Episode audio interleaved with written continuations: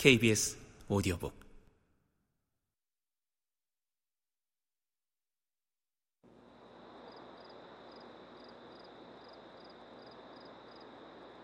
그날 저녁 평소처럼 말을 운동시키고 물을 먹이고 9시에 마구간 문을 잠갔지. 청년 두 명은 조교사의 집까지 걸어가 거기서 평소처럼 부엌에서 저녁 식사를 했어. 다른 한 명인 네드 헌터는 마구간을 지켰지. 9시 몇 분 후, 네디스 백스터라는 하녀가 그의 저녁 식사를 마구간으로 갖다 주었어. 그건 양고기 카레였지. 마실 것은 갖다 주지 않았어.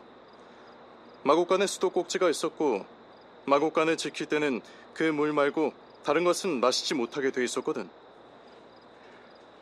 하녀는 랜턴을 가져갔는데, 날이 너무 어두운 데다가 툭 터진 황야에 길이 나 있었기 때문이야.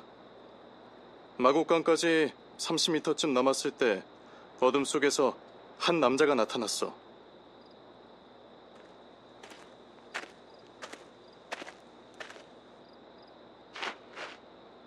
그리고 그녀에게 멈추라고 말했지. 랜턴 등불이 밝힌 노란 원안으로 들어선 그 남자는 행동거지가 신사다워 보였어. 회색 트위드 정장 차림에 첫모자를 썼고 각반을 찾고 둥근 꼭지가 달린 묵직한 단장을 들고 있었지. 하지만 그녀가 무엇보다 강한 인상을 받은 것은 그의 얼굴이 너무 창백하고 뭔가 불안한 듯 했다는 거야. 나이는 서른 살이 넘었을 거라고 그녀는 생각했어. 대체 여기가 어디쯤이죠? 그가 물었어. 황야에서 잘 가고를 막 하던 참에 당신의 랜턴 불빛을 보았습니다. 여긴 킹스 파일랜드 마방 근처예요. 그녀가 말했지. 아니, 그래요? 이런 행운이 있나? 그가 외쳤어. 마구 간지기가 거기서 날마다 혼자 잔다고 들었습니다. 아, 이건 그에게 가져다 주는 저녁 식사의 모양이군요. 제가 덱한테 드레스 한 벌 값을 드릴까 하는데 혹시 너무 자존심이 센 건 아니죠? 그러면서 그는 차곡차곡 접힌 흰 종이 한 장을 조끼 주머니에서 꺼냈어. 그 친구에게 오늘 밤 이걸 전해 주십시오. 그러면 가장 예쁜 드레스를 한 벌 살 수 있을 겁니다. 그녀는 그가 막무가내로 접근하는 것에 겁을 먹고 재빨리 마구간으로 달려갔어. 평소에 음식을 넣어주는 작은 창이 난 곳이었지. 창은 이미 열려 있었고 헌터는 안에 놓인 작은 탁자에 앉아 있었어. 그녀가 방금 무슨 일을 겪었는지 얘기를 하기 시작한 순간 그 사람이 다시 다가왔지. 안녕하시오. 그가 창문 안을 들여다보며 말했어. 우리 얘기 좀 합시다. 그가 그런 말을 할 때 조끼에서 꺼낸 쪽지 모서리가 그의 주먹 밖으로 비어져 나온 것을 보았다고 하녀가 나중에 증언했어. 여긴 무슨 용건으로 오셨나요? 청년이 물었어. 자네 주머니가 두둑해질 수 있는 용건이지. 그 남자가 말했어. 이곳엔 웨식스컵에 나갈 말이 두필 있어. 은점박이와 베이어드. 자네가 한 가지만 귀뜸해주면 한몫 떼어 주지. 중량 경주를 하게 되면 베이어드가 은점박이를 오 펄롱에 백 야드는 앞설 테니까. 이 마방에서는 베이어드에 돈을 걸었다는 게 사실인가?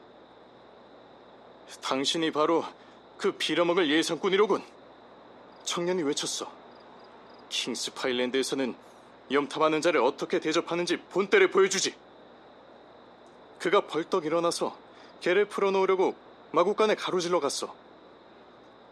하녀는 집으로 달아났는데 달아나면서 뒤를 돌아보니 낯선 남자가 창문 쪽으로 몸을 숙이고 있었다더군.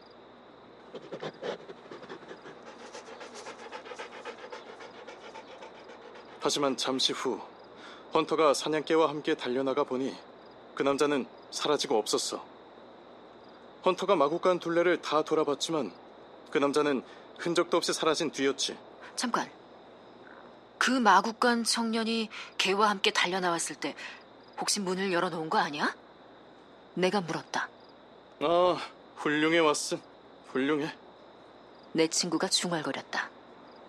나도 그 대목이 아주 중요하다는 생각이 들어서 그 문제를 분명히 짚어달라고 어제 다트모에 특별 전보를 쳤어. 청년은 문을 잘 잠갔다더군. 덧붙여 말하면 그 창문은 성인이 드나들 수 있을 만큼 크지 않아. 헌터는 동료 마부들이 돌아오기를 기다리다가 조교사에게 전가를 보내 무슨 일이 일어났는지 알렸지. 스트레이커는 그 얘기를 듣고 발끈했는데 그 일의 진짜 의미를 깨닫지는 못한 것 같아. 하지만 막연히 불안한 생각이 들었지. 스트레이커 부인은 새벽 1시에 깨어나서 그가 옷을 입고 있는 걸 보았어. 왜 그러느냐고 그녀가 묻자 스트레이커는 말들이 걱정돼 잠을 잃을 수가 없다고 대답했지. 그래서 마곡간에 가서 살펴보겠다는 것이었어. 창문을 두드리는 빗소리를 들은 그녀가 걱정 말고 잠이나 자자고 했지만 그는 들은 척도 하지 않고 헐렁한 방수 외투를 걸치고 집을 나섰어. 스트레이커 부인이 아침 7시에 깨어보니 남편은 아직 돌아오지 않았어. 그녀는 서둘러 옷을 차려입고 하녀를 데리고 마국간으로 향했지. 마국간 문이 열려 있었는데 안에는 헌터가 혼수 상태로 의자에 나동그라져 있었어. 우승 예사마가 있던 칸은 텅 비고 조교사도 보이지 않았지. 마구실 위 건초를 보관하는 다락에서 자던 두 청년을 다급히 깨웠어. 하지만 두 청년은 밤중에 아무 소리도 듣지 못했다는 거야. 둘 다 잠이 깊어서였지. 헌터는 뭔가 강력한 약에 취해 쓰러진 게 분명했어. 그가 정신을 차리지 못했기 때문에 그대로 자라고 내버려 두고 두 청년과 두 여자가 실종자를 찾아 달려나갔지. 그들은 조 교사가 무슨 까닭에서든 일찌감치 말을 운동시키려고 데려갔을 거라는 희망을 아직 버리지 못했어. 황야가 한눈에 내려다 보이는 집 근처의 작은 언덕배기에 올라가 보았지만 우승 예상마는 흔적도 보이지 않았지. 그들은 뭔가 흉한 일이 일어났다는 것을 직감했어.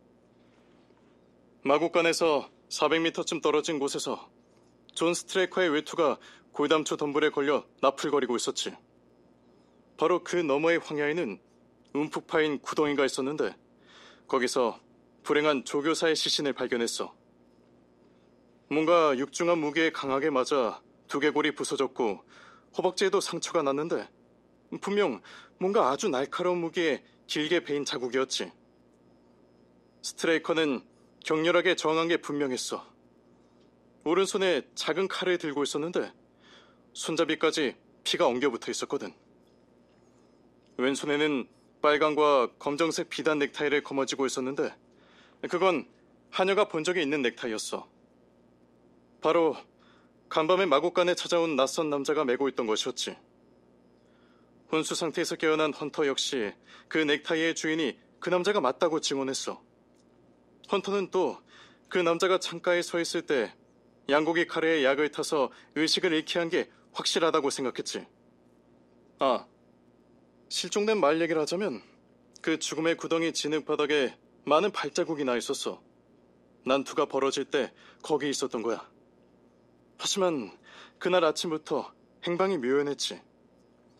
거액의 현상금이 걸렸고 다트모의 모든 집시들이 촉각을 곤두세웠지만 어떤 소식도 들려오지 않았어. 마지막으로 헌투가 남긴 저녁 식사를 분석해보니 상당량의 분말 아편이 섞여 있었는데 그날 밤 같은 요리를 먹은 그 집 사람들은 아무 탈이 없었어. 자, 이제까지 얘기한 게 이 사건의 주요 사실들이야. 추측은 다 빼고 최대한 있는 그대로 말한 거야.